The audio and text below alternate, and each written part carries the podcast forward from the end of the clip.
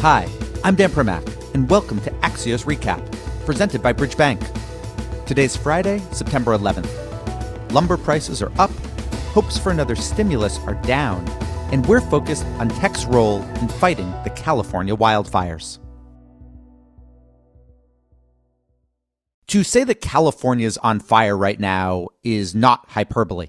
The so called August Complex fire has become the state's biggest ever on record, and California has more acres burned so far this season than in any prior year. Even in a city like San Francisco, which is void of forest, residents are staring out at pumpkin orange skies and have been warned to stay inside so as not to breathe in dense, smoke clogged air.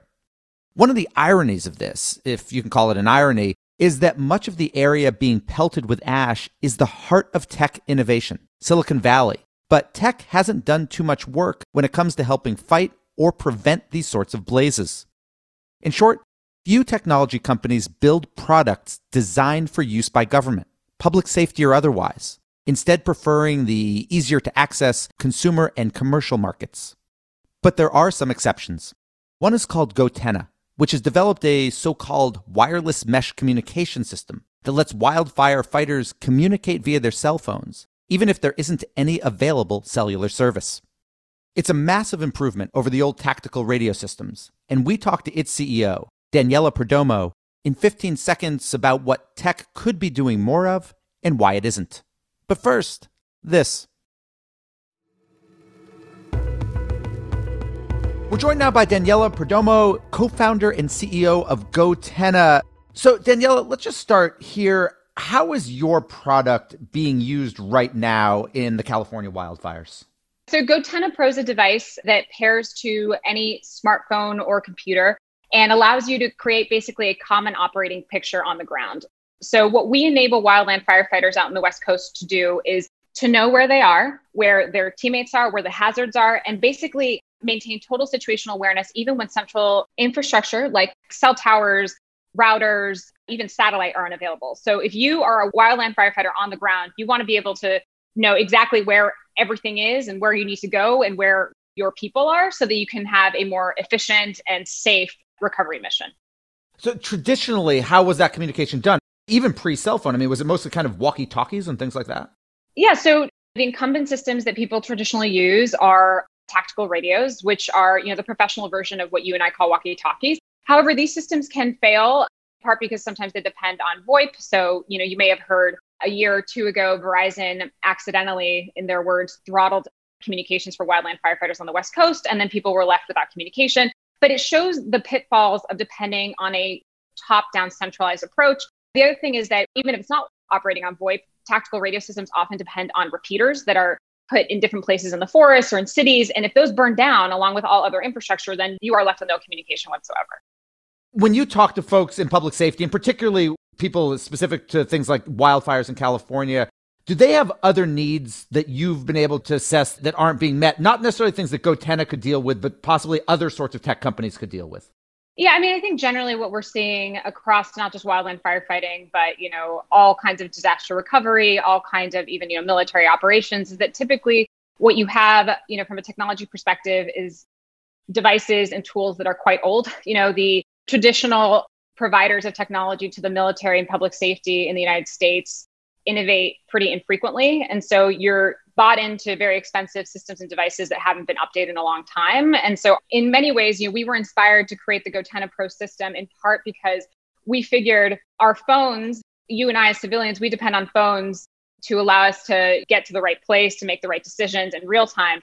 But we started to think about the fact that you and I when we lose service in certain situations, that's a great inconvenience. But how can it be that the people who put their lives on the lines for others don't have communication when you know their and our lives depend on it so what we saw is that often consumer technology is more advanced or at least easier to use and so we've married the best of incumbent tactical land mobile radio technology with the phone and I'm not sure if I mentioned before, but the Gotenna Pro critically pairs directly to smartphones. And so you're able to use a smartphone the way you normally would except now you're able to use it even if your phone has no service, whether it's on airplane mode or service is down, you're able to have the same kind of situational awareness that you would have on a blue sky day on Google Maps, but now you have it in a secure tactical grade fashion.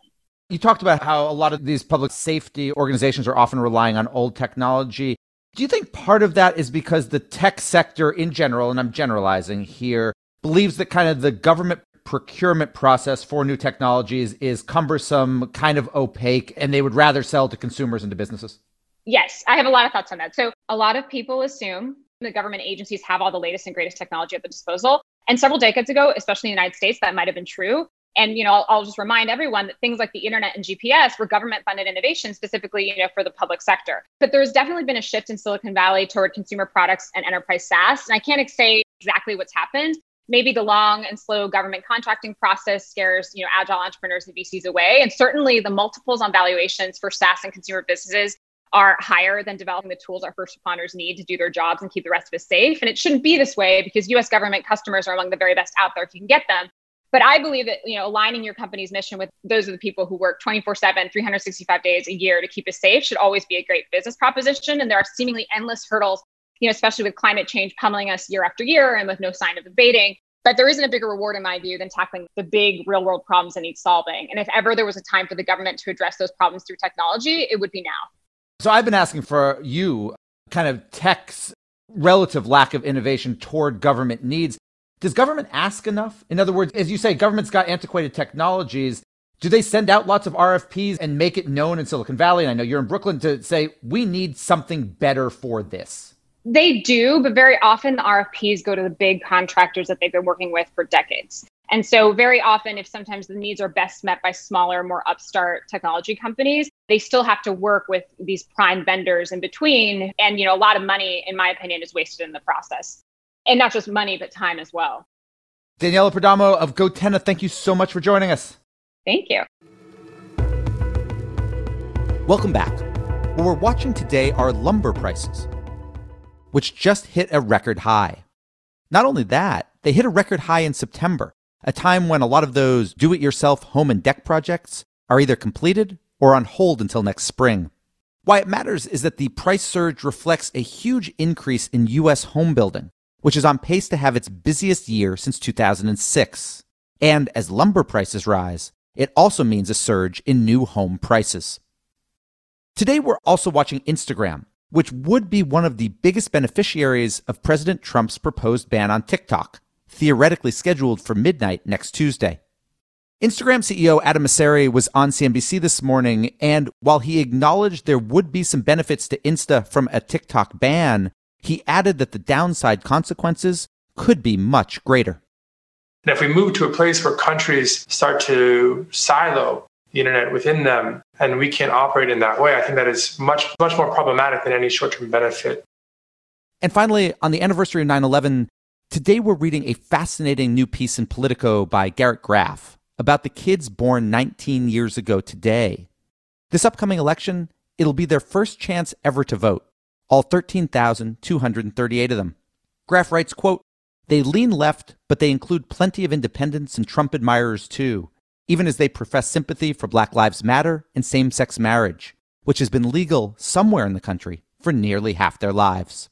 If you can carve out 15 minutes to read his piece this weekend, it is certainly worthy of your time.